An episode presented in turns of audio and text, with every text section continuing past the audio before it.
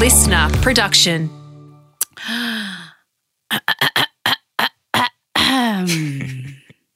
Take it away, my dulcet toned Adonis. it feels weird to be doing this without an audience now. We experienced this last year as well. We'll get used to it again. What is the point of doing this when no one's here to applaud? Let's leave.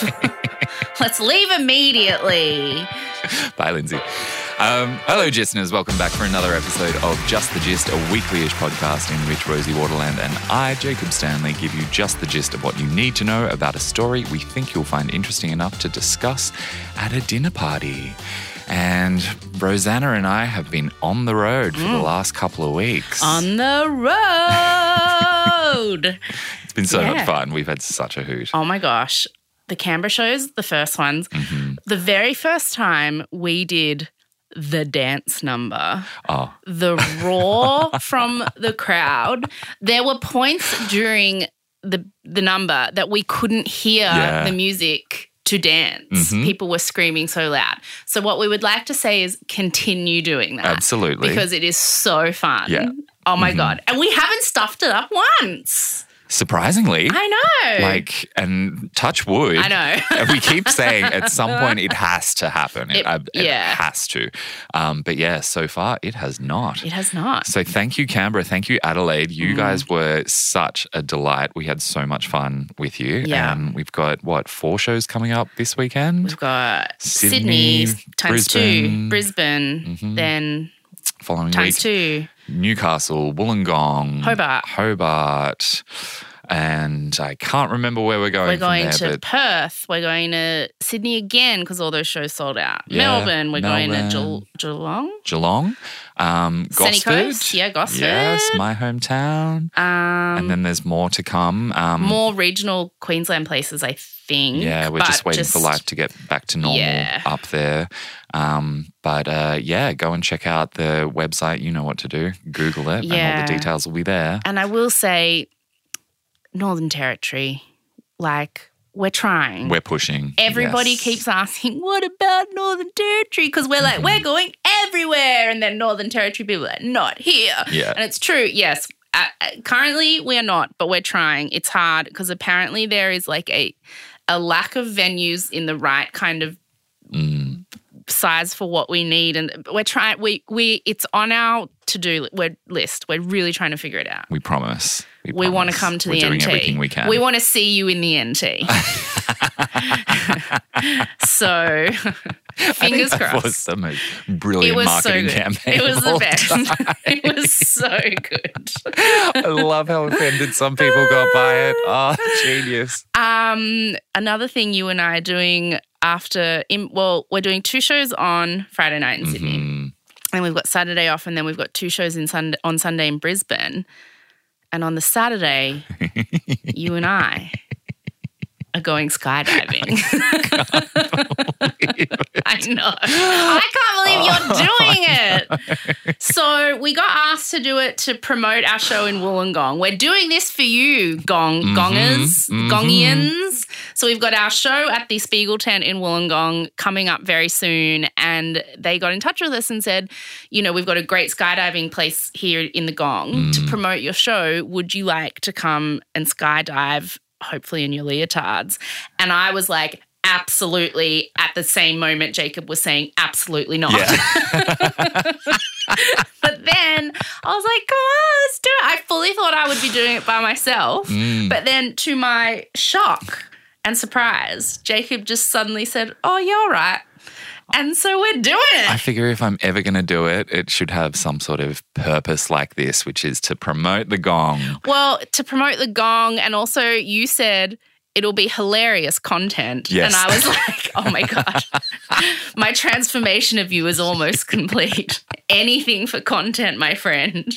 Anything for content. beasts. Do you remember like when I was like 25 and dating and I would like have sex with dudes I wasn't super interested in because I was like, this will be a good story. Mm-hmm. Yeah. This will be good content. This could be a whole chapter in a book. This could be a whole chapter in a book. They often were. yeah. So that's what I'm turning you into skydiving for the hilarious content. Mm-hmm. The transformation is underway. so if we don't make it, Brisbane, apologies. yeah. or if we make it, but we're on crutches. Yeah. Yeah, we've got to be careful for the number. Oh, yes. But Yeah. um, it's very safe. It's very, we're doing it with Skydiving Australia. Mm. It's all, it's, they, if you go to their Instagram, they take all kinds of people, young and old, up there to do it. I think we're in very safe hands. Mm-hmm. Oh, sure. And Good. we're attached to a person. Like we have no responsibility or pressure on us in the thing. Yeah. Like we are attached to a professional. yeah. And then we just scream like banshees while they then do the pull the cord. Mm-hmm. So you guys can look forward to seeing video footage of that Yeah. because they're sending a cameraman to do it Yeah. with us. Um, so we'll share the joy, share the magic. What's the point of doing it if no one films it? Yeah, I wouldn't do it just for like the life experience. Who cares about that? Get the content. That's what it's about. But um, Yeah. we should consider doing a Beyonce and getting our legs insured, considering they're an Oh, important asset for us to be able to deliver on the number. Well, that's what my niece Alia, who has done it, said that the main, the only thing you really have to think of and remember is you have to kind of put your legs up at a 90 degree angle to your body when you're landing. So, Mm. like, you don't smash into the ground with your feet and ankles. Yeah. And she was like, You don't have the core strength for that, Rosie. And I was like, How dare you? My core strength's fine. On the day it's going to have to be. It's going to have to be. So, yeah, that's what's, uh, well, that's what. the things that we do as I know. podcasters. Godspeed. I don't even know what to Wish say about us it. luck, listeners. Wish us luck. Should we do some breaking news? Please. Breaking news, a breaking news. I got the scoop. I see extra, extra. Read all about it. A breaking news. It's coming down wire. I forgot what that sounds like without a crowd. I know. Everyone sings along. Yeah. It's so validating. It's like that meme from um, Brooklyn Nine Nine. Vindication. Not everyone hates it. There are some people in the room who point out that they hate it. That's fine. hmm Whatever. Yeah, they cop it the worst. Um. So.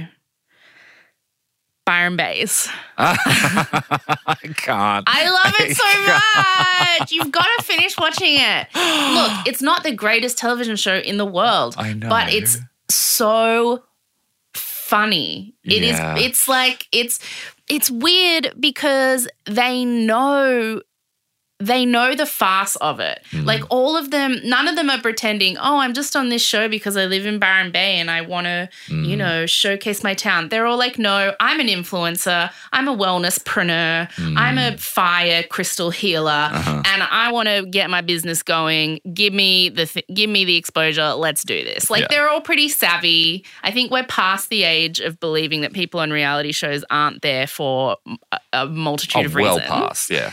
Um, so they're all pretty savvy and they all are very good at understanding that they are getting paid to bring the dramatic goods on screen. Mm-hmm. I mean, the guy my favorite is the guy called Jade. He is the best. He's um, Australia's most followed male influencer, although there's some tension about whether or not he bought his followers, but I don't even care because after this he'll he'll Oh. he'll build legit followers. Uh-huh. But he just kind of gets that it's about bringing drama. Like one of my favorite moments in the whole show was he was launching his own fake tan and he and he in his talking head to the camera there was a whole lot of tension going on between like a whole lot of the cast members and he just said to the camera, "Look, there is some drama that is about to go down and if it does, I want it to be at my fake tan launch." and I was just like, "Yes, I love you." He gets the system. He gets the system. They all kind of do. And there's like a couple of there's a couple of really clueless Byron Bayish girls who are all into their sound healing and crystal whatevers. And there's a guy called Simba who I just want to punch his face. But anyway, they're like they're just they're all very Byron Bayish, well fluencer Mhm. level, amazing, and I love it. Okay. I love it. It's chaotic nonsense. Everything you've told me, as you've told me, it entertains me. Yeah. But when I tried to watch it, I got six You minutes in and could not proceed. I'm sorry, you got six minutes into Schitt's Creek once and said you couldn't watch anymore. That's a very valid point. Thank you I so much. give you that. Um, so, all right, checkmate. Look, I'll push through. The thing with the first episode of Byron Baes is they're having to do a lot of quite boring shopping list setting up the premise. This person does this, this person does this, this person's coming up from the Gold Coast. This person doesn't really like that person, that person's kind of dated that person. Okay, we've got all of that out of the way in the first episode. Let's do the show now. Like, you know what I mean? The first episode's kind of setting everything up.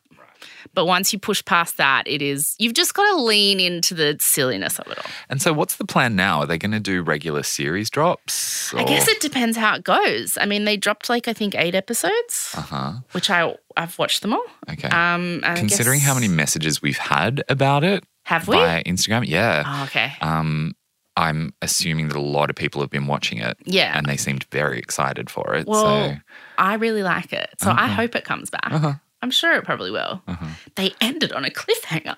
Oh, Yeah. So don't spoil it I won't me. spoil it. Um, oh, cover your ears, kids. Um, a story was in where else? The Daily Mail today that a woman in Tunisia. It was um, printed in a, a medical journal this month. Mm. Was in her forties and went to the emergency room um, because she'd had really constant urination. She couldn't stop peeing and she mm. like, felt some pain. And when they did an x ray, they found that she had a glass tumbler, like a glass, No. that was in her bladder, like on the outside of her bladder, What? but it had been there so long that the bladder had formed like a bladder stone around it. How? How? Tell she apparently sheepishly admitted to them that four years earlier she had inserted it in herself for sexy times. In front bottom or back bottom? Front, front, bottom. Okay, yeah, uh huh. How could the back go to I your bladder, Jake? None of this makes sense to me. yet. your butthole go to your bladder. oh Lord. Um, she inserted this glass into her vag. Yep. for sexy times. Uh-huh. They don't go into any more detail than that. I can't imagine what the sexy times are. And then four years later, they found it still in there and her body I I guess trying to protect itself from like a foreign object inside it had formed this massive like calcification kind of like a kidney around stone it. Uh-huh. around it Oh. and she needed surgery Oh. to get it removed but my question is Oh. my question is this my question is twofold a did she put it up there couldn't get it out and then was too embarrassed to say anything, but mm. then was like, well, I can't really feel anything, so I guess I'll just live my life and put that one down to luck. Or oh. did she genuinely put it up there and forget? Surely not. I think it's the first one. You don't Yeah. forget. I think she It's shoved it up there. Embarrassment. It got stuck. Yeah. And then she was like, oh, well, I can't feel it. So I guess that problem's taken care of itself, kind of like out of sight, out of mind. Don't want to stress about that. But then you're walking around for four years knowing there's a glass inside of you. How have you seen a picture? How big is the glass? It's like a glass tumbler, like, you know, when you go to your cupboard to get a glass of, to have a glass of water, Okay. probably about one you would take for that size. okay. Oh, you would be living in Short, fear not of a falling not over. a tall glass, like a short glass. Surely you would feel that every step you took. Well, apparently she lived for four years. Oh. And then when she started, she only went to the doctor apparently because she was having this constant urination problem, not because she was like, maybe it's because of the glass tumbler that I shoved up there. Also, what were the sexy times? Right? I mean, I don't bet, I, you know what? I bet but- she did it for a dude. I bet some dude had seen it in a porno and she was like, because women are raised to think that we have to do whatever men want in the bedroom or else we'll die barren and alone. Mm. maybe she just acquiesced to some weird request, or maybe it was her fetish and it just went wrong. I don't know. Oh. But she's fine. They had to do surgery and remove it. Oh my God. But there just wasn't really any detail because I clicked the link through to the journal article and it's very medical easy. It's like not an easy read, but they didn't really go into any detail about like a the motivation behind behind sticking it up there, except for sexual reasons, Mm. and b how she came to not remember it was there or not say anything about it for four years. It could get all the way up to her bladder. I thought the tubes would have been absolutely tiny. Me too, You know? You, babies come out of there, so maybe, but not out of that Mm. Not section. bladder, yeah. yeah. because that's the separate hole. Women Mm. have the two holes, and there's the bladder hole with for the wee, and the other hole for the penises and the babies. And that can stretch for a glass to come up. You know who this makes me fearful for? Our friends have that little daughter who got fixated with putting things into her hoo ha for a while. Oh, do. When things around the house Yeah. would disappear, that would be the first place they'd have to look. Oh, and a lot of times that's where they found it. And they'd have to just do random spot checks from time to Like- time. like she's a prisoner. yes, exactly. And yeah, the things they would find in there, like batteries and Oh, toothbrushes. and- Yeah. I mean, it is. What if something wedged its way too far up it's a and they nifty, couldn't find it? It's a nifty little place to put things. Oh. Like back in the day, like I never did it, but I had friends who like music festivals and you'd put your drugs in foil and then wrap it in glad wrap and then stick that up your vag because the sniffer dogs can't sniff your eckies up your vag. Mm. Like, I know it's a nifty little place. So I can understand if you're a little kid and you discover it, you'd be like, what? this is I've got fun. a built-in pocket. Yeah, it So is. they- the dresses don't come with pockets, but I do. Oofed. But a whole glass. Oh, mm. That's a that's a thing. Yeah. That's a to do. So there's that. um, and I've got one more for you. A bit of a why are men. I, was bet you gonna she ends up selling that glass. I bet you it becomes a collector's item on eBay. A, how did it not break the whole time? And B, how did it not break when they were taking it out? Oh, I guess because it got it kind of got fossilized yeah. in there. The kidney stone esque Uh-huh. thing around it. Mhm. It's going to end up on display somewhere. I guarantee. Ugh. Yuck. Okay, sorry. Um, I was going to save this for the live show, but it just made me laugh so much. Um, so, um, Elon Musk, he's uh he's figured out how to uh end this war in Ukraine. Of course he has. Um, so he tweeted Mm. yesterday. Get this, he's he's solved it. I hereby challenge Vladimir Putin to single combat. Stakes are Ukraine. he just wants to meet Putin out of the back of the bike sheds and punch him in the balls. Problem solved. Thanks, Elon. Man to man. Everyone was Uh-huh. like, "Oh," and then We've like, been he- waiting for a hero. he didn't get up. a response, and so then he um, wrote underneath that tweet in Russian, "Do you agree to this fight?" And as yet, Putin's not responded. Oh, I get now why you can't stand him. I don't understand these men who, on the one hand, are quite brilliant. It's the same as with Kanye West. I'm not even going into that whole situation because there are. uh, yeah, I don't want to get into that situation, but the, it's similar in that there are these men who do have aspects of genius in a particular thing they've decided to do. Like, no one can deny that Kanye has been a genius of his craft at times. Elon Musk, I don't know a lot about stuff he's created, but his space program, I don't know, whatever. Mm. Smart, smart, smart dudes. Why does that then translate into them becoming like completely deranged egomaniacs Yeah. who think that, like, They've got a god I can end this current war Mm. by having a one-on-one punch on with Vladimir Putin. and I, I that is so not outrageous to me that I will tweet it for the entire world to see. yeah. Like what is going on there? Why are men? He smokes a lot of weed, right? No, he doesn't. No? He only smoked weed when he did that podcast to look cool. That's why he looked so unnatural doing it. Ah, okay. Right.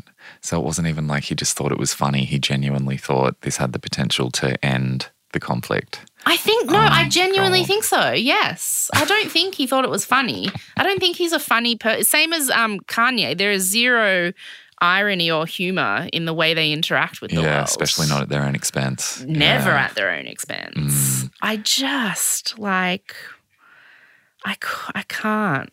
Yeah. Such Problem solved. Yeah. Problem solved. Is it true he had another baby? Yes. What's it named? Um, it's named X X Exon something something. Not as weird as the, the last one. okay, so no symbols. no symbols, but s- still weird. All letters. There was this funny meme going around where a news outlet had been like, um, Elon Musk and Grimes have had a new baby, and then there was a, a link beneath it to go through to the story, and someone was like, "Is that the name?" HTTP colon HT slash yeah. slash. yeah, no, they did have another baby, but um, I don't know, Exxon something, whatever, something, something. beep, beep, bloop, bloop, beepity bop. Get ready to be embarrassed, little child. And that was a breaking news. I can relax because it's your turn. Yes, I have a story. And this, I've been waiting to tell this story for ages. I prepared this last year before Rosie went into the spa. Oh, and um, my I've just sort of been sitting on it since then. Um, it's this. Oh, oh. That's What just- are you drinking, Rosanna? That's just the sound of some glistening bird in hand, Jacob. Pouring into my classy glass jar, which is probably the reason they'll never sponsor me. Oh, but by the way, we are going out to Oh, a fancy lunch Oh, in Melbourne. Yes, I someone from Bird in Hand reached out. Mhm. Reached out to me because at the shows, you'll see when you come, I do a funny bit about Bird in Hand and um and everyone tagged them. Like they must have got 200 tags from people at our show. And um, so then all of a sudden, the Just the Gist podcast account started getting followed by Bird in Hand, which I'm surprised they weren't already because they do follow me. Mm. And then a guy reached out to me who's like on their marketing team, I think, and he was like, "Hey, like, what's the like?" He didn't say that, but he was really nice. But I think he was like, "Who are you, and why is everyone tagging you and us in the same posts?" And so he said, "Yeah, when are you back from?" Canberra and Adelaide, and I was like, Mm. soon. And I said, why don't we, when Jacob's in town, Mhm. go out to lunch? So you and I are meeting with uh, someone from the inner circle Yes, we're going to have a business BIH. lunch. We're going to have a business drink lunch. some business juice and make some business deals. I hope so. I'm really Mm. excited. He was really nice. Thanks for all your support, guys. Keep it coming. Yay. Anyway, okay. Okay, Ah, please okay. continue. Yes. All right. So the story is about one of the world's bravest, most decorated, and unlikeliest war heroes. Mm-hmm. She was an Australian woman who was married to a very wealthy man living the high life in the French Riviera when World War II broke out. And she absolutely had the financial means to just ignore the war, wait it out. But instead, she got very involved and wound up jumping out of planes and shooting bazookas and throwing hand grenades. And one time, she even killed a Nazi with her bare hands. she was at the top of the Nazis' most wanted people list. Jacob, Yes. did she send a message through to Hitler saying one on one combat, me and you, stakes are Europe? she hated him so much, I wouldn't be surprised if she gave it a shot. Yeah. Um, no, she went about it in a more covert and productive Yeah, way a more than actual, Elon Musk real, did. productive way. Yeah. Mhm. Um, the Germans called her the White Mouse, and they put this Mm. enormous bounty on her head. I am telling you the story of the feminist icon Nancy Wake. Yes. Um, and I should probably just put this out there straight away because I did refer to Nancy as an Australian, and there are absolutely potentially dozens of Kiwis right now who are yelling at their headphones that Nancy was from New Zealand. Nancy from New Zealand. And you are correct. She was born in Wellington and she lived there till she was two. Then she moved to Sydney and She- grew up there. So we've she- claimed her. Yeah, we claimed her. But for a little while, she wore jandals and, and wrote with pins. Yeah. Same as Russell Crowe. Yeah. S- Used Yeah. that terminology for a little while, then came over here and we went, okay, they're ours now. Well, like Nicole Kidman was born in Hawaii. was she? Yeah. Huh. And came here when she was young. Yeah. And Mel Gibson was born in New York, I think. We So- claim everyone. Yeah. If but then do, we gave Mel Gibson back. Yeah, we yeah, we don't want him anymore. we're done with him. Yeah. Anyone who's done anything notable who lived here for more than a year, we're like, they're ours. Yeah. Vegemite, Australian, Mm-hmm. Aussie. Pavlova, we'll take that. Yeah. Thank you. We'll Lamingtons, yeah, Yeah, yeah. Feels Australian. Just feels Yeah. like we we should own that. Yeah. Um, so Nancy, living in Sydney and ran away from home when she was 16. She went on to spend most of the 1930s working in Europe as a freelance journalist, self-taught. She scammed her way into getting her first jobs by lying and saying that she could speak Arabic fluently. and to prove it, she just drew a bunch of random symbols on a piece of paper and showed them to the guy who was interviewing her for the job. And he said, Oh, terrific. Yep, you're hired. Um, she set herself up in Paris because she just fell in love with that city and she lived this gorgeous, glamorous, carefree life there.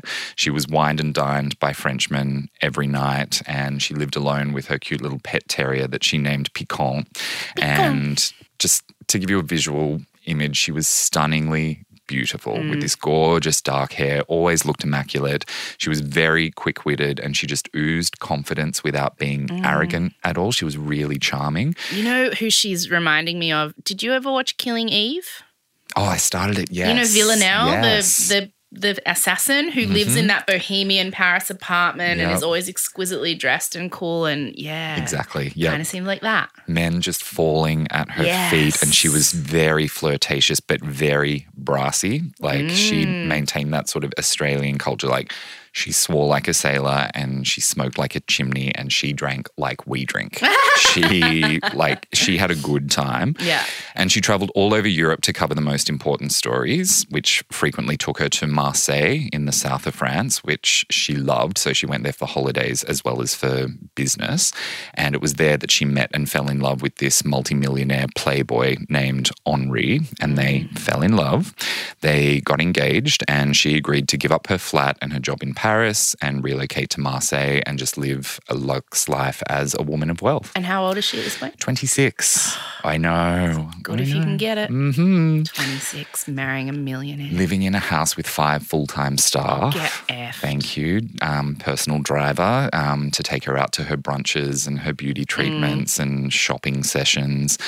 Um, she said herself that she was completely frivolous and useless at that point in her life, but she was having fun and enjoying it. And all she had to worry about in terms of responsibility was planning her wedding. But then in 1939, the Nazis invaded France, and she found out about this when she was on her way to London to go to a health retreat so she could slim down for the wedding. Um, and when she found out the news, she said, Well, screw the diet and screw the wedding. I'm going to help with the war effort. I love Um, it. This is like what so many Ukrainian people are Yes, doing right now. 100%. Yep. She was like, I'm going to get involved. So the day after war was declared, she went to the recruitment office in London to volunteer. And she didn't care if it meant putting off her wedding indefinitely, potentially. Mm. She just felt compelled to help because while she was a journalist, she'd reported a lot about Hitler and the rise of the Nazis. She'd seen Hitler firsthand at his rallies. She'd been in the same room as him a few times. She'd also seen Nazis torturing Jews publicly in mm. Vienna and Berlin. And she'd been writing a lot about how terrible the Nazis are, but no mm. one seemed to be heeding her warning. She'd made a promise to herself, though, that if she ever got the chance to do something to fight back against them, she was 100% going to do it. Yeah. Which was why she felt really strongly she had to enlist. But when she got there to the recruitment office, they told her the only job they had available for her was working in the canteen as a lunch lady. Of course. I was going to say typing, but Yeah. yeah. could have been knitting Yeah. even. Yep. Yeah.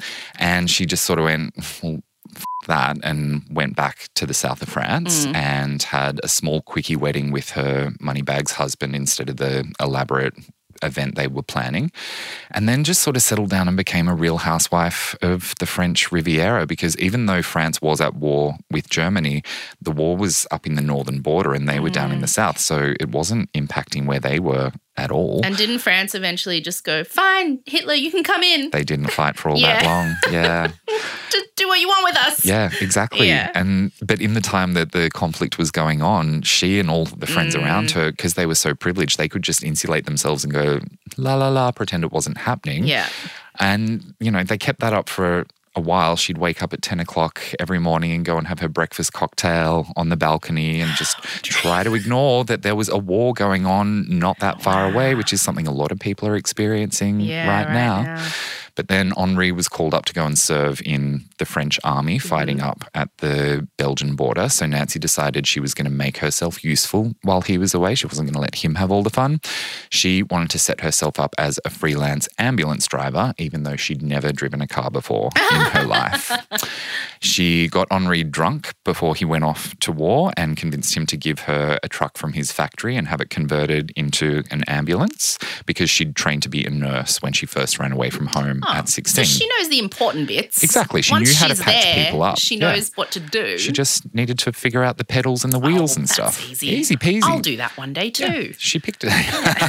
I'll believe it when I see it.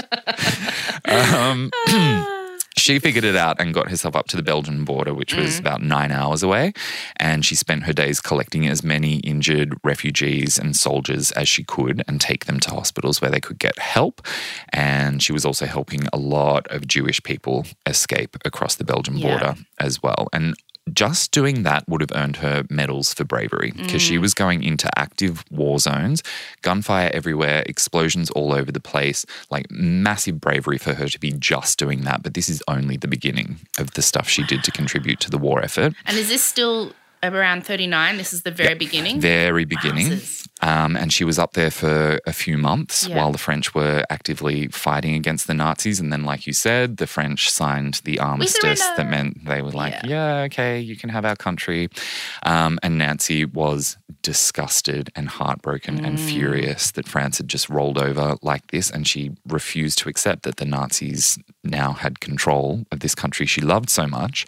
So she was very delighted to find out about the French resistance Mm. that was going Mm-hmm. on. So this was an underground network of people who refused to obey the treaty that had been signed with the Nazis. Yeah.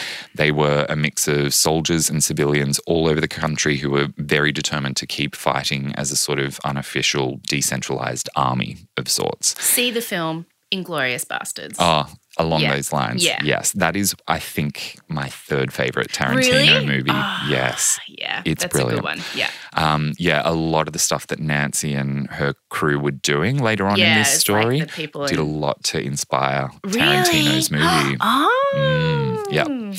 So Nancy didn't hesitate to volunteer to help Mm. the resistance out, and Henri tried to stop her at, for, at first because he was very worried about how dangerous Mm. this could be. But Nancy could never ever be told what to do, certainly not by a man.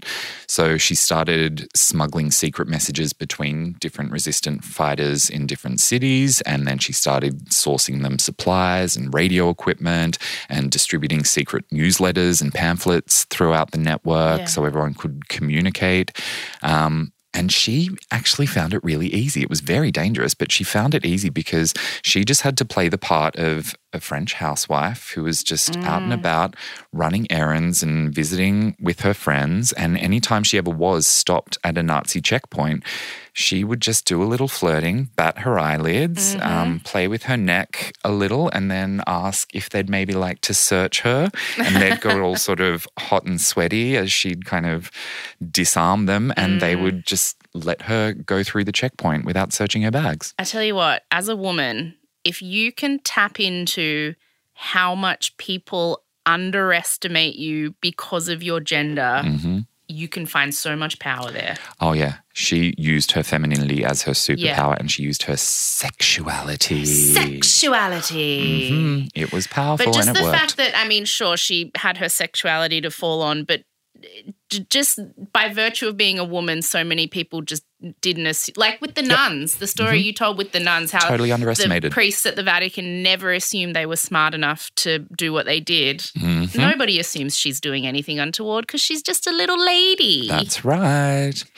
Um, Tap into that, yeah. rule the world. Uh huh. So that's what made her ultimately such a major target for Mm. the Nazis because once they did find out about her, they were like, she's been doing what? But she's still just getting started as a courier at this point in the story.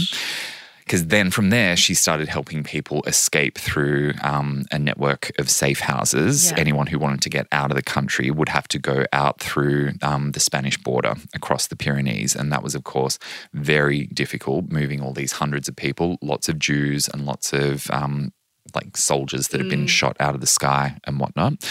Um, and so that was a very tricky and complicated um, process that they had to go through. And the thing that made it even more difficult was that the country was under martial law. There was a curfew every night. People could be stopped and questioned at any time. And if you wanted to travel anywhere, you had to have a permit. Like, yeah, so it was papers and stuff. yeah, very tricky. If she'd been caught, she 100% would have been tortured and executed. Mm. But she was still willing to keep going because she just knew it was the right thing to do. Um, and she says that she was too busy to be scared at any point as well. She was just focusing on getting the job done rather than focusing on the consequences Yeah. that could happen to her. And so she went about every single day keeping up appearances with her standard sort of routine. And then at night, she'd be out there helping to transport refugees from A to B so that ultimately they could escape the country. Like Harriet Tubman. We need to do an episode on her. Yes, a lot of people describe this as very much like the Underground Railroad. Yes, Um, yeah. Americans usually describe that because that's something that's taught in their schools, Yeah. where it was this elaborate network that helped people get to safety Yeah, it helped through get a very dangerous Black zone. Americans to a place where they could be considered free Yep. human beings. Mhm. Yeah. We should do an episode on Harriet Tubman and the Underground Railroad. She is on the list. I don't know enough about her, so Yeah, one of us will get to is her for sure. Um, she got by on this mix of guts and instinct, as well as intelligence, and also a lot of luck. I You're just right. Missed my mouth. Excuse me. Sorry. Uh, Keep it in, Lindsay. Warts and all. Poured some of that precious bird in hand I down, did down your my cleave. cleavage. Oh. It's because I'm drinking out of a jar. so it's not really. And Virginia rhinestones all wet now. I know. My vagina necklace. Okay. Sorry. Um, yeah, she was really good at relying on her intuition to tell her if she could trust someone or not. And Mm. there were a few times where she sniffed out Nazi spies who'd infiltrated the resistance movement, which managed to save her life.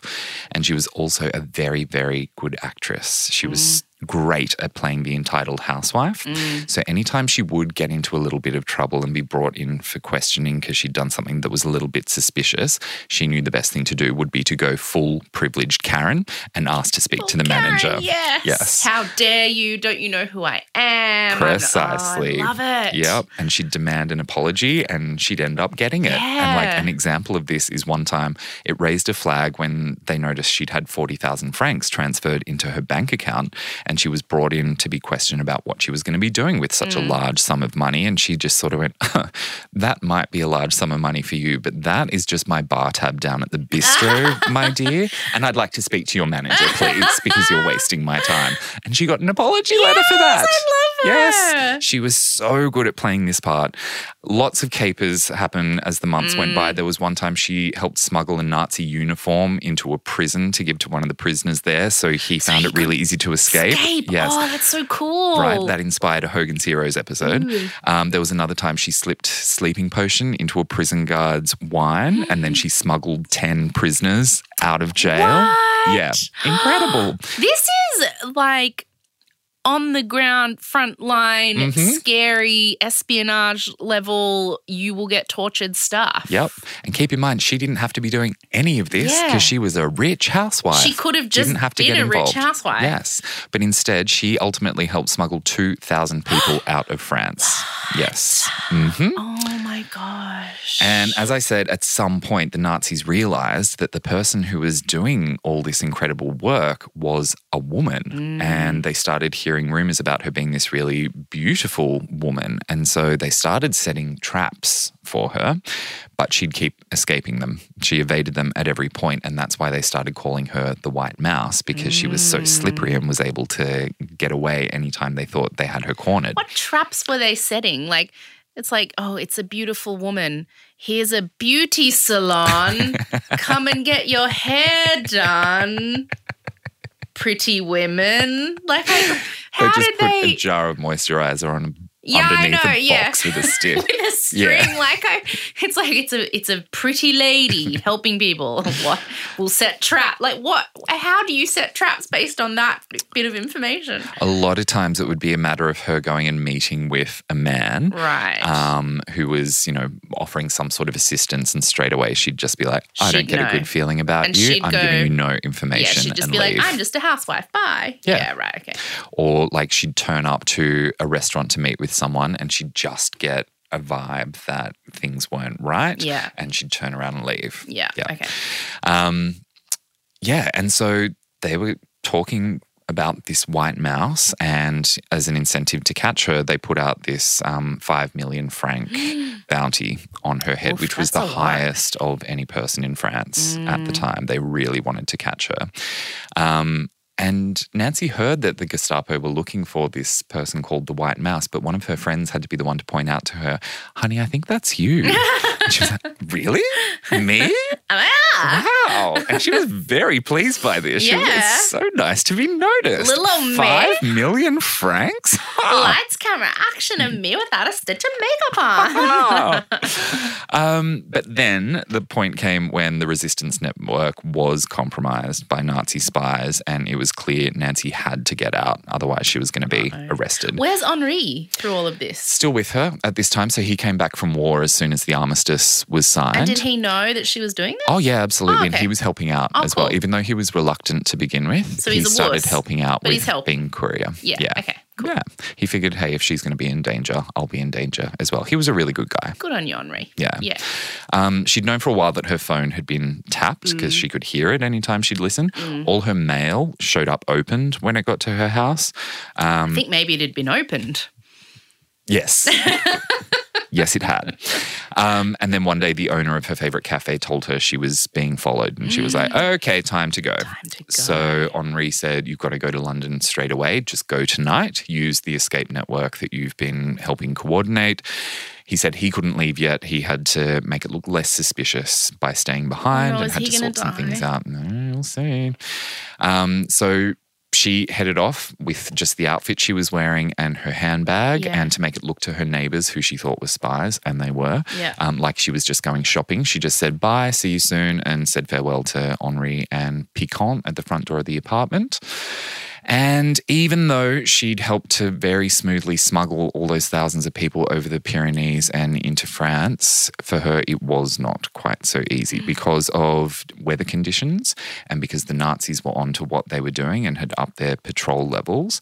Um, she was prevented from getting even close to the bottom of the mountains every time she tried. So she ended up wandering around the south of France for more than three months, wearing the same outfit the entire time, going back to near the border and then, oh, no, have to go away again and hide for a while and then come back and try again. Yeah. In that time, there were a couple of times where she had to jump off moving trains because the Nazis came on board and wanted to see everyone's documents.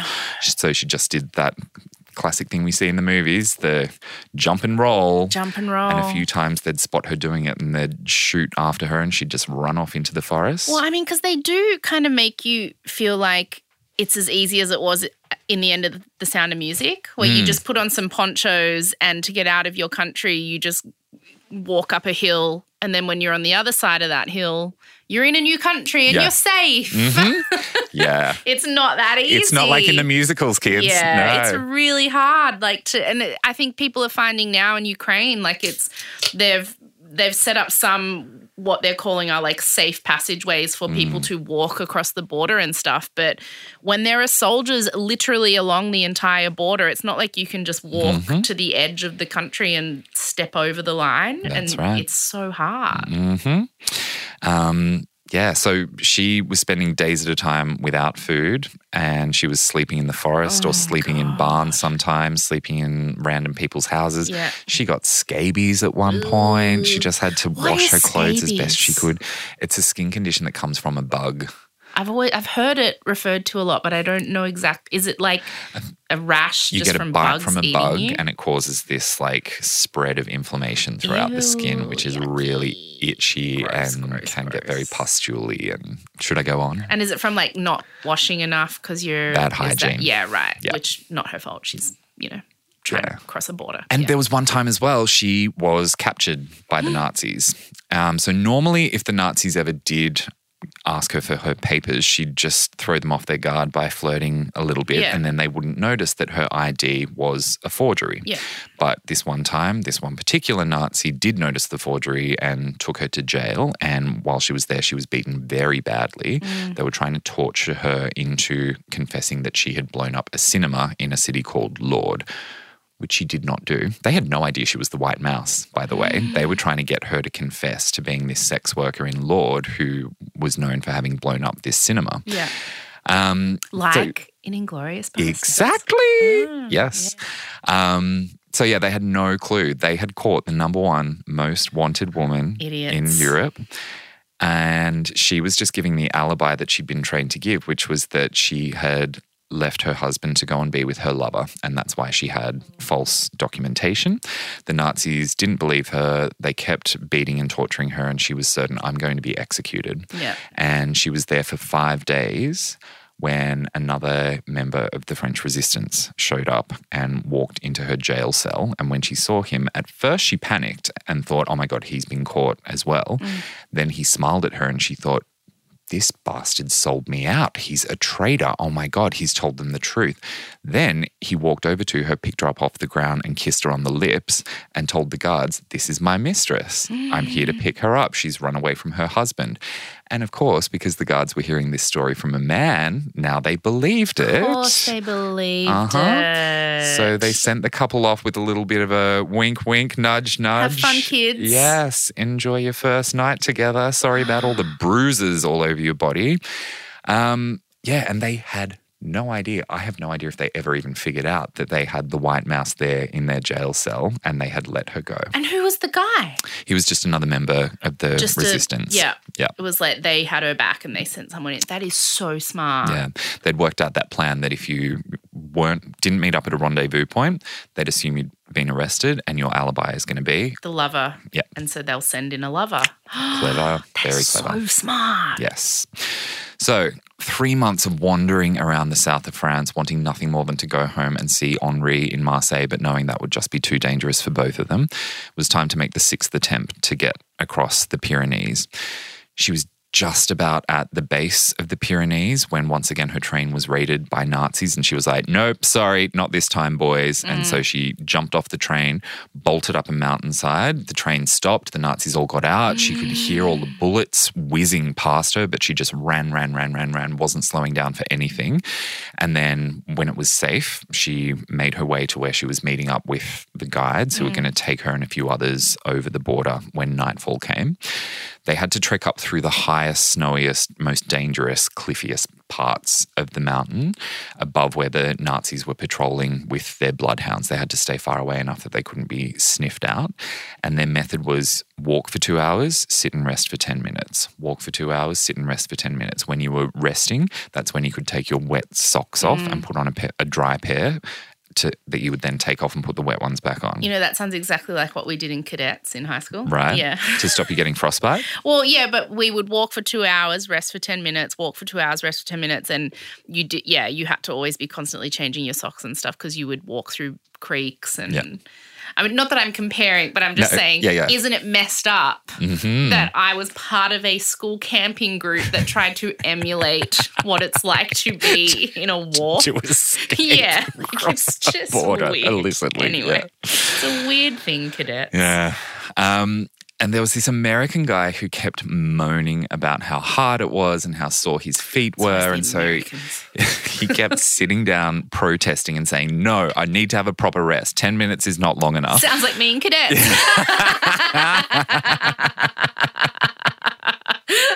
oh, that feels right. Um, yeah, Nancy was not having any of this sort Yeah. of behavior from him. So she literally grabbed him by his hair, dragged him over to the edge of a cliff, and said, I will push you off this mountain if you don't stop fucking slowing us down. Yeah. Get your shit together. And so he then started cooperating. And after 50 hours of hiking, Yes, girl. they made it into Spain. Yeah. And then a couple of weeks later, Nancy finally arrived in England. And when she got to London, she threw herself into some serious partying because Oh yeah, deserved. she'd earned it. Yeah, she earned it. Uh huh. And the city at that time was full of armed services people who were enjoying their leave. Um, there was a good time to be had in every pub around the city. And she also got to meet up with a bunch of the folks that she'd rescued through the escape mm. network as well. So she was constantly being taken out and hosted by all these Yeah. people. So she was having a lot of fun while she was waiting for Henri to get there. And she was really worried about him because she couldn't mm. get in contact with him in any way that was going to be secure. And so after six weeks of fun and playing, she decided, okay, I've got to do more to contribute here. I've got to get back in the game. And so even though she was still very angry at the English army for offering her a canteen duty Yeah. job a few years earlier, she decided to apply for a job with them in the Special Operations Executive. Have you heard of them? They're kind of almost like um, what's James Bond in MI5? MI5. Yeah. a Like sort CIA. of spy organization. Yeah. Um, so the Brits were very well aware of all the resistance fighters in all of the countries that the Nazis had invaded and considered them to be an asset, especially the French resistance, who'd mobilized into this army that called themselves the Maquis. Yeah. M A Q U I S, basically means dense shrubbery because they Oh, were yeah. hiding out in the forest most of the time. Like what Homer backs into. In that. Correct. Yeah. Yes. Um, so it was England's strategy to do everything they could to support these groups that were on the ground Mm. so they could help bring down the Nazis from the inside. So Winston Churchill had set up this secret little group of spies, the SOE, who were sent in to help coordinate the resistance fighters and give them as much information as the British had access to, give them ammo, give them direction so they could work together in a cohesive, strategic way. And the SOE knew all about Nancy and what she'd done for obvious reasons. So she was hired on the spot and sent off to spy school. Mm. The first stop was a training camp just outside of London. And this was a very intense 10 week process she had to go through. Obstacle courses, physical challenges, super difficult because they wanted to weed out the ones that were never oh, going to make it. Fine, Standard boot camp. Come on. She was certainly not an athlete, but she was so determined not to mm. quit. So she got through all the fitness tests because she just refused to give up and surrender. She impressed all of the soldiers who were assessing her, but she did still get fired a few weeks in because she couldn't help herself from yelling at superior officers and swearing at other recruits. So her behavior was unbecoming. She also made a mockery of the um, psychological testing. They made her do the Rorschach ink blot Oh, test. yeah. And everyone they'd show to her, she'd go, Oh, it's an ink blot. Next one, oh, it's another ink blot. And so because she wasn't cooperating, they were like, This is not for you. Yes, and they fired is. her. Like what? Oh, that is so and so then Winston. Churchill found out about it and he was like, No, no, Yeah. she is an asset. You will be getting her back. So she was Oh, invited back a few days later. Yep. Yeah. And they sent her off to Scotland for part 2 for Mm-hmm. six weeks of intensive training there. That's where she learnt how to shoot all the different guns, how to plant bombs, how to disarm bombs, how to throw grenades, how to disable a tank by putting honey So in the cool. fuel. Oh, that's so cool. She Yep. Mm-hmm. all that stuff. I would love to learn all that stuff. She learned all different types of armed and unarmed combat, Mm-hmm. and there was a big focus on how to kill someone silently with a knife or a rope or just with your bare Oh, hands. I Like, want to learn how to do that. stuff. Yeah, that's so cool. And night after night, they'd practice parachuting out of a plane because that was going to be a big part of what she needed to do. That's Yeah. what we're gonna do. I know. um, she did fail a bunch of her courses because she just couldn't take them seriously. Mm. And she was focused on having as much fun as she could. While she was there, she couldn't help herself from causing mischief. And she had a lot of fun using condoms to like embarrass her teachers by like putting them behind a blackboard that the teacher would turn over. her. Yeah, she just anything to make her and her other recruits laugh, she was willing to do. And so they decided, you know what, if anything, she's good for morale. Yeah. We've got to keep her. And she's obviously really tough. So it's time to deploy her. They gave her the code name Helene. Mm. And before she went off to battle, she had to be given her own special um, code key. So every individual spy had this special key that they'd use to decode any correspondence they sent back to London. So only they knew it, and the operator on the other end knew Yeah. it. Um, and so every member of the SOE would choose something usually quite grand, like a Shakespeare sonnet or a Bible verse or something. Yeah. And when Nancy had to choose hers, she said, I'm going to go with my favorite limerick, which is She stood right there in the moonlight fair. The moon shone through her nightie. The moonlight hit on the nipple of her tit. Oh, Jesus Christ Almighty. The code operators were like, no, you can't. You, you can't have that. And she was like, oh, oh, but I can. yes, you fucking Yeah. and I've made the smartest choice here because I don't think the Germans are going to recognize that limerick, but they do have access to Shakespeare and the Bible. So this is the smartest choice I could make, and this is about my safety. Thanks very much. I'm going with the limerick. Isn't it such a testament to the fact that there are different kinds of skill and intelligence and talent, and that one particular kind of intelligence and skill and talent is always uh, uh, used as what we should be um, measuring our most brilliant people by. And if they had measured her by that metric, she wouldn't even have stayed in this program. Yep. Yet she's better and smarter at it than any of them. Hmm. Yep. And she was given the chance to prove it when she parachuted into France in 1944. She went back in. back behind enemy lines. Yep. So it was around one in the morning, and their plane was being fired up by cannons as they entered France over the English Channel. She was in the back of the plane wearing a full face of makeup, and her overalls were pulled up over her prettiest frock, and she was carrying her handbag mm-hmm. with her because she needed to be in, you know, Yeah. regular garb as soon as she landed. She'd been out celebrating the night before, final night of freedom before the mission began. So she was very hungover and had terrible motion sickness. and when the time came for her to jump, she was like, Can you please just push me out of the plane? This is what I think they're going to have to do to me on Saturday. I can't do it myself. Can you please just roll me over to the edge and just push me out? When she landed, she got all tangled up in a tree. So just picture her hanging like fuck's sake. Um, she tried to cut herself free, but while she was doing that, she could hear footsteps approaching, and she was like, pulled out her gun, ready to kill her first Nazi.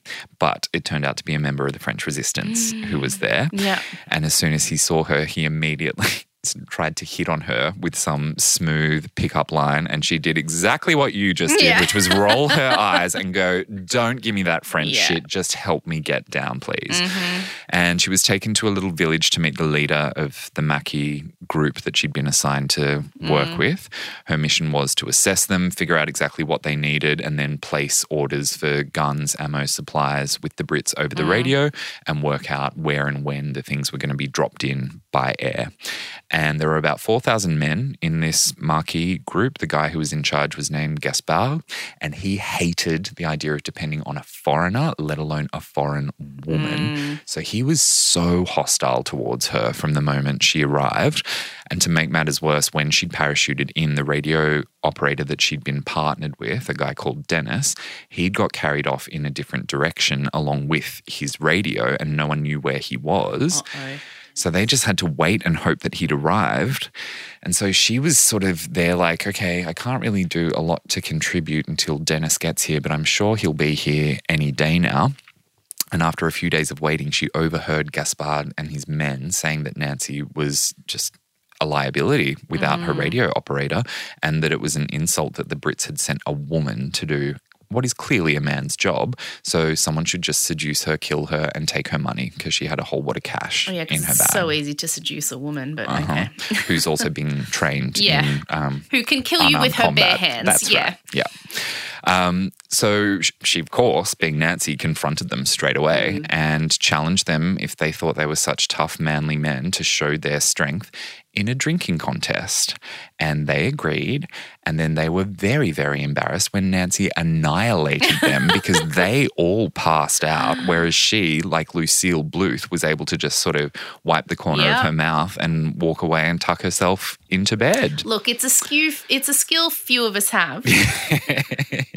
but let if me tell you, it, you, you can be it. proud of it. Yeah. um, and then finally, days later, Dennis finally showed up at the Maquis camp, and Nancy was super relieved he was alive, not just because of the mission, but because she adored him. They were Mm. really close friends. And she was like, Den Den, where have you been? And Dennis was a flaming homosexual. Mm-hmm. And he was like, Oh, Darls, when we landed, I realized I was actually quite close. What? I was going to say, did he meet someone? Oh, yeah. Yeah. I was quite close to um where one of my old hookups lives, and so I decided to pop by for a visit. And then before I knew it, a couple of days had gone past, and I didn't even Din-din. realize it. I love him. So yeah, he'd gone to go have a sneaky little hookup, but he'd it. arrived finally. Get it where you can, Dan. hmm That was his philosophy. Yeah. He's like, I might never get the chance to see this Yeah. guy or any other It is lover literally the again in end my of the life. world for them every day. Yeah. So hmm He went and had his fun. if you can get some pain, Mm-hmm. get it. Get it, girl. And now he'd reported for duty. So um, he helped Nancy send their first order to London. And a few nights later, the delivery dropped out of the sky. And finally, the Maquis really saw how valuable Nancy could be to them. And she became one of the highest status people in that group of 4,000 men in the forest. And they got to work making life very difficult for the Nazis using guerrilla warfare tactics. So you can very much picture if you've ever read Tomorrow When the War Began, which so many of us grew up reading in the 90s. Yeah. If you're our age and Australian, Yeah. you read it. Yeah. And if you haven't read it, just picture blowing up bridges, blowing up railway lines, blowing up roads, doing as much damage to the infrastructure as possible Yeah. just to make it difficult for um, the invaders to operate. And of course, they were killing Nazis whenever they got the opportunity and they were enjoying it. yeah. Yes. They were doing all this hardcore stuff, but Nancy was never once seen without a full face of makeup. And one of her conditions behind of being deployed behind Mm. enemy lines was that the Brits would provide her with whatever personal requests she had. Mm-hmm. So in every single airdrop, Nancy would get a special personal delivery of Elizabeth Arden, Lizzie Arden cosmetics, chocolates, tea, Mm. silk stockings, Mm-hmm. because she never wanted to be seen wearing stockings that had a ladder in them. And yet she was the only woman in this group of what ended up being 7,000 men because a lot of people, when they found out how good she was at getting stuff from Mm. the Brits, thousands more people said, I want to join, I want to join, I want to join. So they were bringing in all these new members. And yes, she was camping out in the forest most of the time, but she wanted to maintain her appearance. And it was absolutely not about being attractive to the men. It was Mm. about demonstrating her level of self discipline and the pride that Yeah. she took in herself. I mean, I think, I hope we're getting to a point in feminism, society, whatever, where women don't have to explain why they want to embrace their femininity. I just do. Mm-hmm. Yep. Leave me alone. Yep. Fine. I like wearing makeup. I like my pantyhose. Mhm. And I also know how to kill a Nazi with my bare hands. That's right. Fuck off. Yep. And she was one of the first people to start this conversation back in the 40s when people would be talking to her about this. And she would say, I managed to use my femininity as a weapon. Yeah. It worked to my advantage. Of course, I'm going to keep up the routine. I mean, people are multifaceted. People contain multitudes. Every human being contains multitudes within them of who they are and what they're about and and what is important to them and how they embrace the world. You can be a woman who wears a full face of makeup and is also living in the forest killing Nazis. Mm-hmm. That's right. You can. Yeah. It's just it's why it annoys me. Just as an aside, Mm. people don't take the Kardashians seriously, and it, because of you know the fact that they've built their empires around beauty products, and I'm like, well, and Mhm. why can't they have built their empire around that kind of thing and also be considered serious businesswomen, which they are? I don't. Mm-hmm. Yeah, yeah. Yep. I'm with you, honey. Yeah. I am with you. Yeah. Um, okay. And also, yeah. one more thing. It was hilarious to me at our shows after the first night in which you were wearing a leotard and tights, you said to me, Oh, I didn't realize you couldn't just put tights on and pull them straight up to your hips because you had ladders in your tights after like five minutes. And I was like, Oh, if you're a woman, you would know you have to bunch them all up around your toes and then pull it up an inch and then pull it up another inch. Lindsay, you know what I'm talking about. Jacob literally just put his tights on and went yank. and he was like, I don't understand. Why have my tights ripped? I was like, ah. These are faulty. Oh, to be a woman. um, they spent a few months living in the forest and very successfully fucking stuff up for the Nazis. And that, of course, made the Nazis very motivated to Yeah. hunt them down and stop them. And one morning, Nancy and the Maquis woke up to realize the Nazis had figured out where they were and they'd sent like 20,000 troops to attack them. Oofed. Run. Yes. So they realized straight away they had to retreat or they were going to get stuck in a siege situation. Yeah. So off they went. And Denden was sure they were going to be captured. So he followed protocol for that scenario and he destroyed and buried the radio and he burnt all the secret codes, which meant that when the Maquis regrouped in their new location, once they were safe, they realized they were pretty much screwed because they didn't have a radio anymore. They were now cut off from London. They couldn't let London know where they'd moved to because this was not planned, and they couldn't get any more supplies or weapons or instructions. And they'd left most of their stuff behind at the previous location. So their top priority was get to a radio somewhere and send a message to London to tell them their new coordinates and request a new radio video. And Denden thought he might know where there was a radio, but it was at a safe house about 250 kilometers away Jesus. along a road that was riddled with Nazi checkpoints. Yeah. And Nancy knew that not one of the men would be able to get through those checkpoints hmm. without getting arrested, but she knew that she, She absolutely could. could. Yeah. So she told the men her plan was to ride a bike to the safe house, carrying nothing but a string bag full of groceries so that she looked like she was just a regular housefrau Yeah. um, out to do a little bit of shopping. And the men all objected and said, no, you can't. It's a suicide mission. But of course, no man could ever tell Nancy what she was or wasn't going to do. So she fixed up her makeup and tidied her hair and she got on that bike. And after about 35 hours of non-stop riding, Yeah. she arrived at the safe house. They had no idea who she was, but she convinced them to let her use the radio. She got in touch with London, told them where her team was hiding, and they said, Yep, sure, we'll send you a new radio and we'll get you the supplies you need as soon as possible. And then she had to get back on the bike and ride the 250 kilometers all the way back to the base camp in excruciating pain and wanting to stop. But to keep herself motivated, she just kept thinking about Henri and Picon and how much she wanted to get back to them, mm. and also thinking about how much she hated the Nazis. Yeah. Hate was a very powerful motivator for her. So she kept going, kept going. When she got back to the camp, she'd done the whole trip in less than 72 hours. Her feet were like bloodied stumps, and her inner thighs were just like one big blister. She was exhausted and she was delirious. She was just so full of pain and fear and anxiety, but elation over the fact that she'd yeah. made it as well. And when she finally got to sleep, she slept for days. And when she'd wake up, all she'd want was brandy.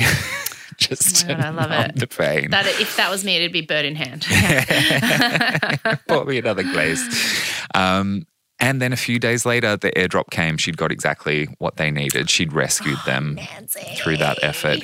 And she said that bike ride was the thing she was most proud of in her Yeah. entire life because without her successfully Yeah. completing that mission, they were screwed. they were effed. Yeah. But now they could get back to work, um, blowing things up and raiding Nazi bases, and they started to really have some fun while they were doing it. There was Mm. this one time, this is so Inglourious Basterds, they broke into a Nazi base where all the high ranking Nazi officers were sitting down to have lunch in the dining room. Yeah. And just as they were all cheering each other with their big steins of beer, Nancy pulled the pin on a grenade, threw it under their table, bolted, and she managed to kill 38 Nazi officers in that one with that grenade.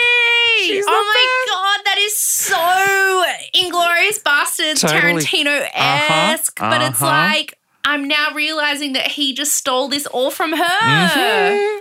Uh huh. Oh, Yep. I love her. And then I mentioned about the killing with her bare hands at the Uh-huh. very beginning. This is one of the things that Nancy's most famous for.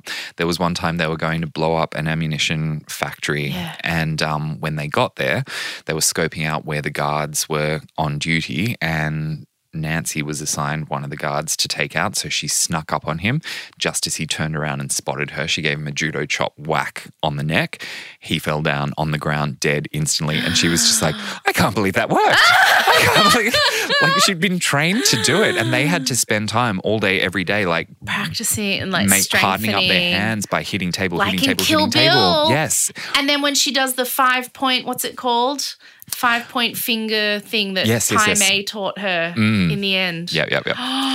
um, Tarantino is the perfect person to make the Nancy Wake I movie. want him to make it, although Yeah. I kind of want a woman to make it. But like, oh my god, Get him collaborating at the can't very believe there's least. not been a He's movie. clearly a big fan of hers. yeah. Mm. We'll get to talking about why there hasn't been Okay. a fictionalized movie in a little bit. Uh oh, did she get cancelled? No, Did no, she say something offensive about gay people? not at all. it always happens. Did she get milkshake ducked? no, she Okay. could have. She did say some very inappropriate things. Well, they all did back but then. you know it was a different time so no one really cared um, she had absolutely no qualms about killing Nazis whatsoever, male or female. And there was one time they found a female spy in the camp. So some members of the Maquis had taken women in and started using them as sex workers. And this Mm, was Do all you say sex away. workers, but it's against their will, so they're not sex workers? It feels like they were sex slaves. Yeah. However, they were being paid. But Yeah, but the if, whole thing. If the if your choice is we'll pay you to have sex with us or we will kill you, it's still coerced. and it was not just wrong, but completely against protocol Mm. in their little army rule book. Always terrible man on all sides. So when they got caught, Nancy insisted on the girls being freed, and she was horrified about how the way the women had been mistreated. So she made sure that the men were punished. Then she figured out that one of the three girls was actually a Nazi spy who had been sent in to the camp so that she could get intel back to the Nazis. And Nancy arrested her interrogated her to get all the information she could about what the woman knew, and then said, okay, we're going to have to execute this woman. Mm-hmm. And all the men refused. They said they just couldn't bring themselves to kill a woman. Yeah. And she was like, for God's sake, this is ridiculous. She is just as dangerous as a man. If Yeah. we let her go, I'll do it myself if you won't do it. Mm. Because she understood that if this woman went free, then hundreds, potentially thousands of people on her side of the war Yeah. could die. And she just thought it was so ridiculous that these men had this moral code that they refused to kill a woman for doing something they would absolutely kill a man for. It's like it's a weird thing of feminism, isn't it? You know Mm. how there are men who say like, "Oh, you know, you want equality, but then you also expect us to stand up for you on the bus Mm. or to open doors for you." And it's like, mm, no, what we want is equality, and that includes killing us Mm. if we're your enemy in a war. Yeah. But then in their weird brains, they somehow thought it was more proper for a man to be the one to execute the woman than for a woman to execute the woman. Right. So in the end, one of the men stepped in and said, I can't let you do it, Nancy. I'll do it myself. Oh, okay, okay, wait, wait, Right. wait, wait, wait, wait, wait. So the men didn't want to ex- execute a woman. Mm-hmm. So then the only woman, Nancy, said, Well, I will execute her because if we set her free, she will go and tell them where we are and we will all die. Mm-hmm. And then they were like, Oh, well, okay. The only thing worse than a man executing a woman is a woman executing a woman. Therefore, a man will execute a woman. Makes sense. Mm-hmm. Yeah. hmm That all tracks nicely.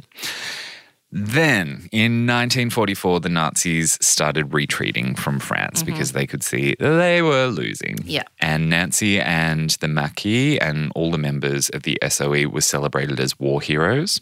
And they went to a few different liberated cities to join the celebration parties there. And in one of those cities, Nancy ran into a lady she knew from Marseille and they were having a bit of a catch up chat. And Nancy mentioned that in a couple of days she was going back to Marseille. And the lady was like, Really? Why?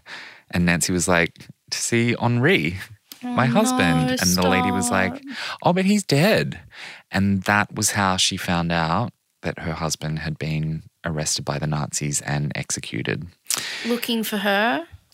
Uh, no, he wasn't looking for her. no, I He- mean, as in, were they looking for her and that's why he was Oh, arrested? yes. Yeah. Um, a couple of weeks after she'd left, um, he'd been arrested and they tortured him trying to get And her location because they'd figured out that Nancy was the White Mouse and they wanted to know where she'd gone. He refused to give them any information. Five months he was tortured and then finally they executed him. Oh. Yes. And she was very, very upset at the way she found that information out from that woman because it was delivered in such a sort of callous way. Mm. Her heart was broken. Did she judo chop her? She was well within her rights Yeah. too. She um cussed her out a bit. I, I feel like no one should ever teach me how to do that because, like, I'm an emotional person. And if I had the power to kill someone with a single judo chop, like, some arguments with Caleb, I don't know. Your impulse You control know. is not what you're known for. My mum annoying me. I, Mm. mm, I could just get mm, judo chop, like, and then uh oh. it's good to know that about Yeah. yourself. No one ever teach me how to black belt judo chop kill someone with a single stroke. We've been warned. Yeah. Uh, she did end up going back to Marseille anyway, and she was reunited with Picon. So that was one little bit of solace. Um, he'd been looked after by some neighbors. Yeah. So she was reunited with her little dog, but just devastated that she'd lost Henri. So the rest of the Maquis sort of continued chasing the Germans and continued getting involving involved in fights along the way. But for her, she was like, I'm done. I'm gonna go back to London. And she now. had done enough. Oh, she'd made a big enough Yeah. contribution for sure. Um, she couldn't bear to stay in France, let alone Marseille anymore. So back to London she went. And when the war was completely over, she was given a lot of medals. She got more medals than any other woman in World War II. Uh, she got medals from the English, the French, the Americans, and the Kiwis. But strangely, the Australians refused to give her any acknowledgement because technically she wasn't fighting for the Australian army, which is a technicality that was just a bit petty, really. I mean, less than 1% of our public statues are of women. So, Uh, you know, yeah, we I don't guess. have a great track re- record. Yeah. don't love to recognize what the ladies can Mm. achieve, the dames. Um, she did fall in love again and she married a guy named John, but for the rest of her life, she kept a photo of Henri on her bedside table. Mm. And she was always open about the fact that he was the true love of her life and that she was just devastated to lose him at such a young age. She ended up moving back to Australia and she ran for parliament a few times and she did very well. She didn't actually win a seat, but she disrupted the um, the political system Yeah. in the areas where she ran. Where did she live? Uh, northern um, Sydney, Oh, the okay. Mosman sort of area. yeah. yeah. Fancy. Um, ultimately, though, she ended up moving to Port Macquarie because she Ah! wanted more of a Port Mac. yeah. she loved the port, um, and she made really great friends there. For But- people who don't know Port Macquarie, if you've seen Muriel's Wedding, it's kind of like Porpoise Spit. Mm. I think it's like almost even mod- Porpoise Spit's even modeled on places like Port Macquarie. yeah, Yeah. So think like tourist town, but for the, like caravan tourists. Yeah, caravan tourists. Bogans, chavs, what do you call them in America? Rednecks, Mm, hillbillies. hillbillies. Yeah. Love Uh, it. Oh, it's a beautiful Port spot. Mac. Yeah. Um, when she was running, though, so this is in like the late 40s, early Mm. 50s, she caused quite a stir with her scandalous behavior because she'd be photographed wearing a skirt with no stockings. Very and one time she was photographed drinking beer with men in a beer garden. No. And there was one time she was sitting on stage with her legs crossed at the knee instead of the ankle. and so, That's what sluts do. oh, we can't possibly elect someone like this. Is this what the country is coming to? There was this moral outrage about the way Nancy was conducting herself in the public eye. So she was like, okay, politics is rubbish. I'm out of this game. And so then she spent her time focusing on the biographies that were being written about her and then ultimately writing her own autobiography. Mm-hmm. oh, she wrote her own. Yes, it came out in 1985, and it's the one I would recommend to all of you if you're Yeah. going to read one of the biographies. And I've only given you a few chapters and only the gist of those few chapters of what happened in Nancy's life. So I highly recommend reading her autobiography, The White Mouse. Um, and when that book came out in 1985, because it was super popular and a lot of people were talking about Nancy Wake, the Australian government finally went, oh, you know what? Maybe she does deserve some medals. Of course. And they offered them to her, and she told them. Literally, these were her words that they could stick their medals where the monkey sticks his nuts. I don't want them, thank you. They're not going to be given out of love, so I will not receive them. You know who she reminds me of? Grace Tame. Yeah. How Grace Tame is just like, F you guys. Mm-hmm. I'm not going to bend to the status quo. I'm not going to pretend I'm thrilled to be here. Yep. I have an agenda that is important to me. I'm doing important, brilliant, brave work. Yep. And I'm not going to acquiesce Yeah. to what politics asks of me. Exactly. I don't care about your status. Yeah. And I don't care about you saving face. and Everything I did and I am doing is more important than all of that. Your stupid protocol. Yep. Yeah. Mhm. That's awesome. Yep. And uh, yeah, as I mentioned, there were a number of attempts made from the 70s onwards as well to make movies telling Nancy's story, but they just didn't get off the ground because there's so much complexity in there. And one of the things that she found most frustrating is every movie maker that she would work with would want to somehow inject some sort of love story Yeah. for when she was in the forest. Like they needed some sort of sexual tension between her No, and the men. Henri. She was like, no, God's sake, no, no, no, no, no. She did say later in life, look, I regret it. I should have had more fun with those virile young men, but if I'd accommodated one of them, I would have had to accommodate all of them. So, no, it just never happened. Stop trying to work that into the narrative if you're going to tell this story. She kind of got tricked into agreeing to a TV miniseries in the 80s where Mm. Noni Hazlehurst played her. Stop it. Really? Mm. So she agreed to do it before she got to see the script. Ah, big mistake. Yeah. And um, then when it was released, she was very, very critical of it. And she had her rights to be.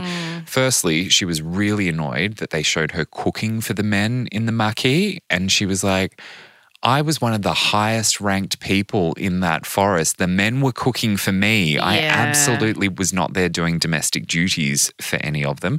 And yes, they had injected this love story between Nancy and one of the other resistance fighters. So she was really annoyed about that. Um, yeah, so she kind of was the obstacle that got in the way of the movies being made because she wanted them to be made Well, right. yeah, it sounds like she should be, though. Yeah. Yeah. She was just trying to stop it from being shit. That's right.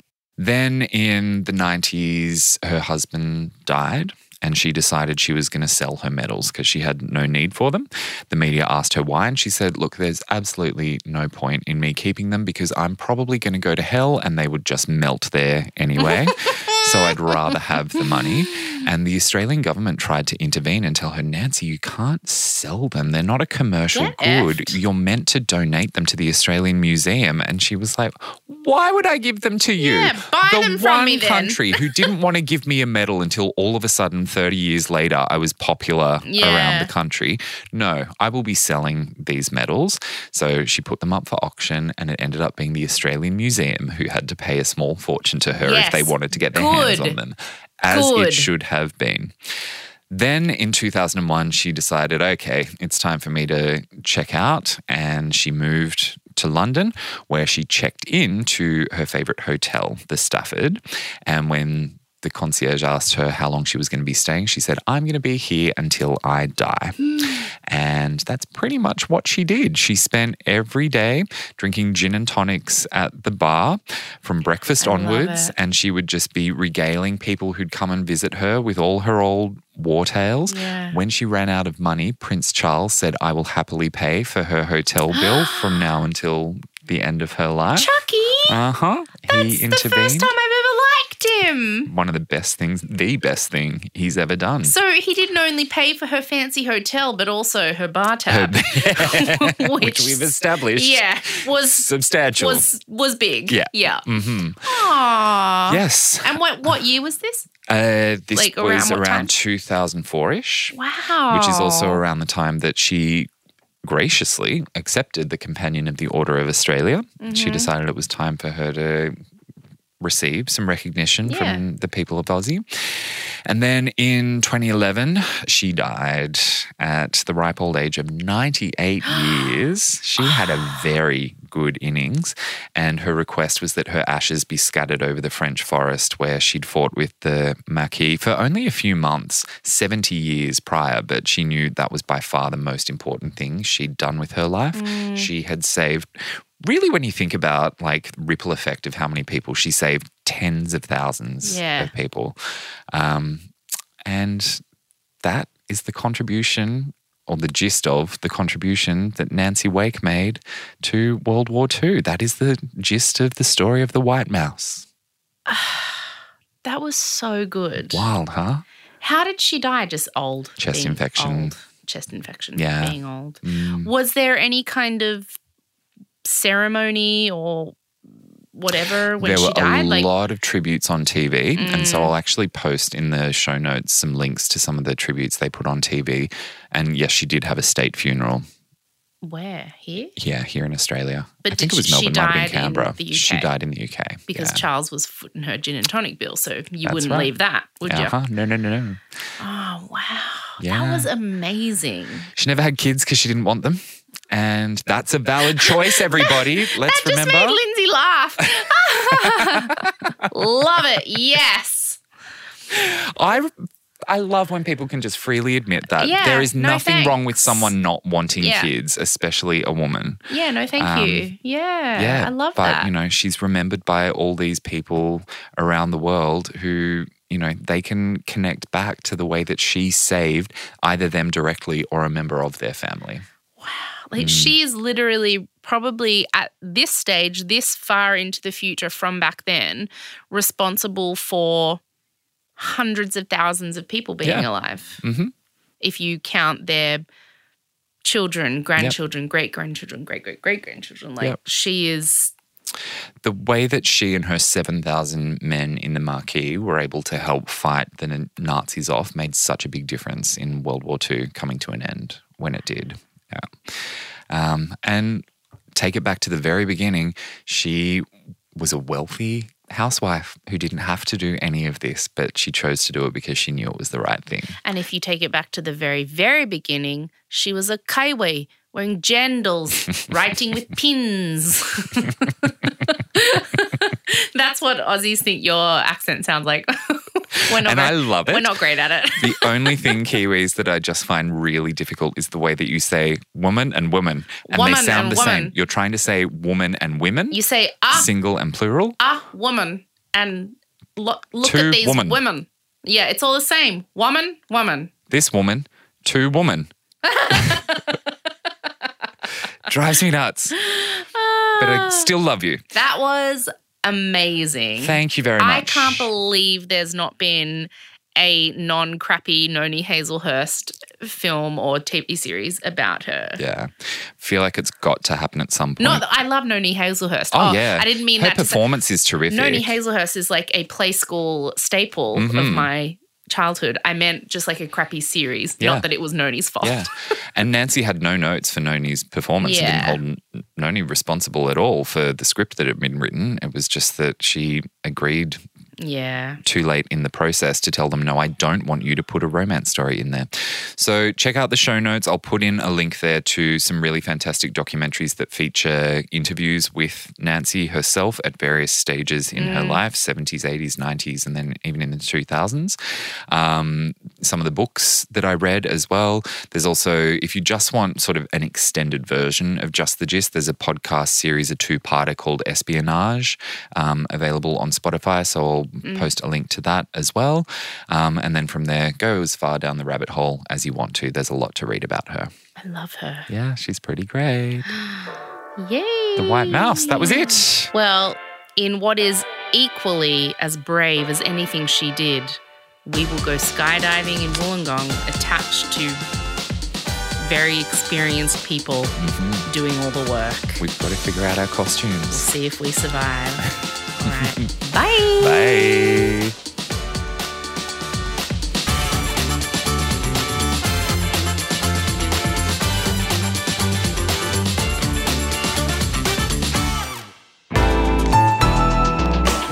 listener.